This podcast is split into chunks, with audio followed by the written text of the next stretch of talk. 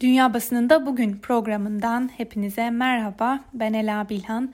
Bugün 24 Haziran e, çarşamba ve bugün de 15 dakikada dünya basınında öne çıkan haber ve manşetleri aktarmak üzere bir kez daha sizlerleyiz. E, bugün yine dün yaptığımız gibi Libya'daki son yaşananlara ve Fransa-Türkiye arasında giderek artan gerilime dair çıkan haberlerle başlayalım bültenimize. Alman basınından Deutsche Welle Mısır Libya'ya girer mi başlıklı bir haber paylaştı ve bu habere göre son yıllarda yaptığı yatırımlarla Orta Doğu ve Kuzey Afrika'nın en büyük askeri gücü konumuna yükselen Mısır, Libya'ya askeri müdahale tehdidini gerçekleştirir mi uzmanlar değerlendirdi. Mısır, Libya'da karşı karşıya kaldığı Türkiye yanlısı milislerin sınırlarından içeri sızmasından endişe ediyor. Uluslararası Kriz Grubu'ndan Claudia Gazzini, Kaire'nin en büyük korkusu ulusal mutabakat hükümeti ilerlerse Türkiye ilerlemiş olacak ve bu da düşmanın Mısır'a komşu olması anlamına gelecek. Kaçınmak istedikleri senaryo bu diye konuştu.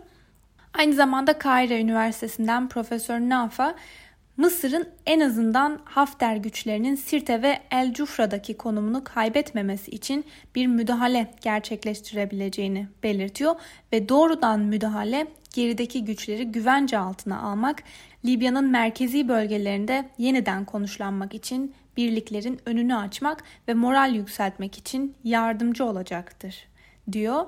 Ancak bazı analistlere göre askeri müdahale Hafter'in Sirte'yi elinde tutma şansını arttıracak olsa da Kaire tarafından son seçenek olarak görülüyor. Endowment'tan kıdemli uzman Yezid Saik, Mısır'ın doğrudan askeri müdahale olasılığının giderek arttığını belirterek ancak yine de Sisi'nin bunu son seçenek olarak gördüğünü ve müdahaleyi hiçbir şekilde tercih etmeyeceğini düşünüyorum diye konuştu. Fransız Le Monde gazetesi de Libya'daki gelişmelere ilişkin haberi Türkiye-Fransa arasındaki gerilim üzerinden ele almış. Fransa ve Türkiye arasında giderek sertleşen fırtınalı ilişki başlıklı habere göre NATO'da müttefikler biri Libya'da Birleşmiş Milletler tarafından tanınan Ulusal Mutabakat hükümetini destekleyen Türkiye ve diğeri de Hafter'i destekleyen Fransa birbirlerini Libya'da tehlikeli bir oyuna girmekle suçluyorlar. Libya'da yaşananlar e, ve Fransa-Türkiye arasında artan gerilim aynı zamanda Rus basınında da geniş bir yer buldu. Sputnik Haber Ajansı'nda öne çıkan bir habere göz atalım. Fransa Cumhurbaşkanı Emmanuel Macron'un Türk-Fransız Deniz Kuvvetleri arasında gerçekleşen hadise NATO'nun beyin ölümünün kanıtı değerlendirmesinde bulunduğu Akdeniz'deki Türk-Fransız gerilimini yorumlayan Rus askeri uzman Karyakin bu olayın NATO'nun içindeki başıboşluğu ortaya koyduğunu belirtti. Karyakin görünüşe göre NATO'da ayrı devletler arasında anlaşmazlıklar var ve söz konusu çelişkiler şiddetlenerek askeri olaylara dönüşebiliyor. Elbette ki NATO örgüt olarak tüm bu olayları kendi içinde üst düzeyde çözmeli ve olayları önlemelidir. Ancak her şey oluruna bırakılmış durumda. NATO ülkeleri blok disiplinine uymuyor. Örgütün diğer üyelerine saygılı hareket edilmiyor. Türkiye bağımsız bir politika sürdürüyor. Son zamanlarda ABD'nin menfaatlerine Ayrıca Yunanistan'ın da çıkarlarına ters düşüyor ve Libya'da bağımsız bir politika sürdürüyor. Türkiye Avrupa'nın hidrokarbon transfer merkezi olmak istiyor diye konuştu ve öte yandan da Rusya Dışişleri Bakanı Sergey Lavrov Libya krizinin taraflarının çatışmalara derhal son vermesi gerektiğini de ifade ediyor. Bu haberlerin ardından e, İngiliz basınında öne çıkan birkaç haberi de sizlere aktaralım. Twitter Trump'ın paylaşımına kötü davranış etiketi ekledi, erişimi kısıtladı başlıklı habere göre Trump ile Twitter arasında bir süredir yaşanan gerginlik büyümeye devam ediyor.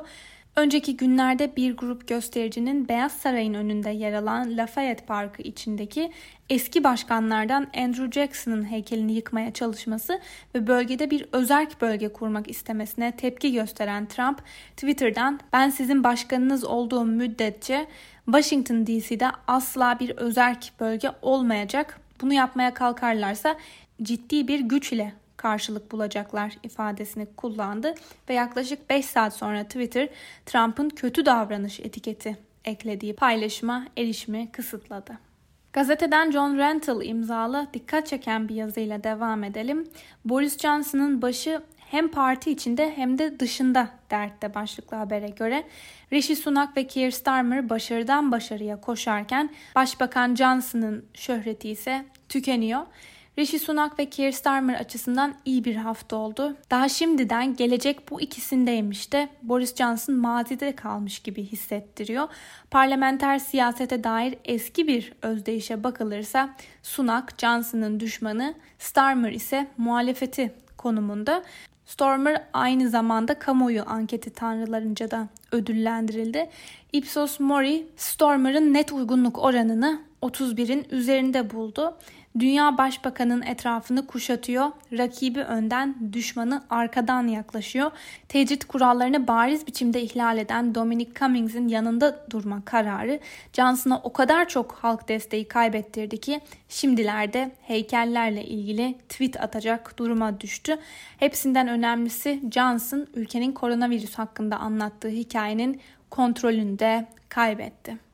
Bolton'dan ABD İran'a saldırmayacak ama bu işi yapması için İsrail'e yeşil ışık yakacak başlıklı habere göre ABD Başkanı Donald Trump'ın eski ulusal güvenlik danışmanı John Bolton'ın daha yayınlanmadan önce ses getiren kitabından basına yansıyan bölümlerde Orta Doğu'nun tartışmalı konularına da yer verildiği belirtilmişti. Jerusalem Post gazetesi John Bolton'ın The Room Where It Happened adlı kitabında ABD-İsrail-İran hattı ile ilgili şu üç iddianın ön plana çıktığını yazdı.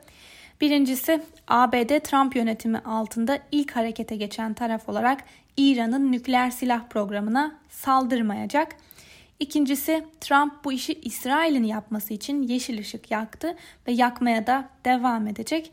Ve üçüncüsü de Trump'ın en önemli danışmanlarından hiçbiri herhangi bir rejim değişikliği olmadığı müddetçe ki bu seçeneğin peşinde koşan tek danışmanı Bolton'dı. İran'a uygulanan maksimum baskının Tahran'ın davranışlarını değiştirmesine yarayacağını düşünmüyor. ABD Suriye'ye yeni yaptırımlarla neyi hedefliyor? Kararın sonuçları ne olabilir? Başlıklı bir diğer habere göz atalım. ABD Suriye'ye yönelik yeni ekonomik yaptırımlarını geçen hafta uygulamaya koydu. Washington yaptırımlarla Beşar Esad yönetiminin sivillere yönelik cani saldırılarını durdurmasını ve barışçıl bir siyasi geçiş sürecine zorlanmasının amaçlandığını belirtiyor. Ancak Chatham House'un Orta Doğu ve Kuzey Afrika programı danışmanlarından Zaki Mehci e, bu farkı şöyle yorumluyor. Suriye'ye ilk olarak 1979 yılında yaptırımlar uygulamaya başlandı. 2003'te, 2004'te, 2005'te ve 2012-2013 arasında yine yaptırımlar geldi ve şimdi de Sezar yasası uygulanıyor. Sezar yasasının farkı şu. Bu yasa Suriye rejimiyle ilişkileri olan veya ilişki geliştirmek isteyen ülkeleri ve şirketleri hedef alıyor. Daha önceki yaptırımlar Suriye içindeki rejimle ilişkili kuruluşları, kamu şirketlerini ve Hamas ile Hizbullah gibi Suriye dışındaki bazı silahlı grupları hedef alıyordu. Bu yasa ise Suriye rejiminin destekçilerini zayıflatmayı hedefliyor.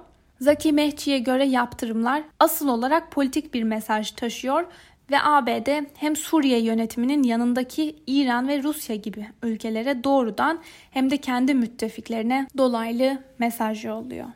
The Guardian gazetesinde öne çıkan bir haberle devam edelim. Başbakan Boris Johnson parlamentoda dün yaptığı açıklamada 4 Temmuz'da ulusal kış uykusu sona eriyor dedi. İngiltere tam 3 ay önce 23 Mart'ta getirilen korona kısıtlamalarını Mayıs ayından bu yana dereceli olarak kaldırıyordu. Ancak ilk ve ortaokullardaki öğrencilerin Haziran'da okula başlama kararı uygulamadaki zorluklar nedeniyle Eylül'e ertelendi. Britanya'da risk grubunda olan ve altta yatan hastalığı olan insanlara salgının başından bu yana ilk kez dışarı çıkabilme izni verildi ve böylece risk grubundakiler de 3 ay sonra dışarıya çıkabilecekler. 2 metre sosyal mesafe kuralı mümkün olmayan yerde en az 1 metre olarak güncellendi ve restoran, kafe ve barlara da yeşil ışık yakıldı.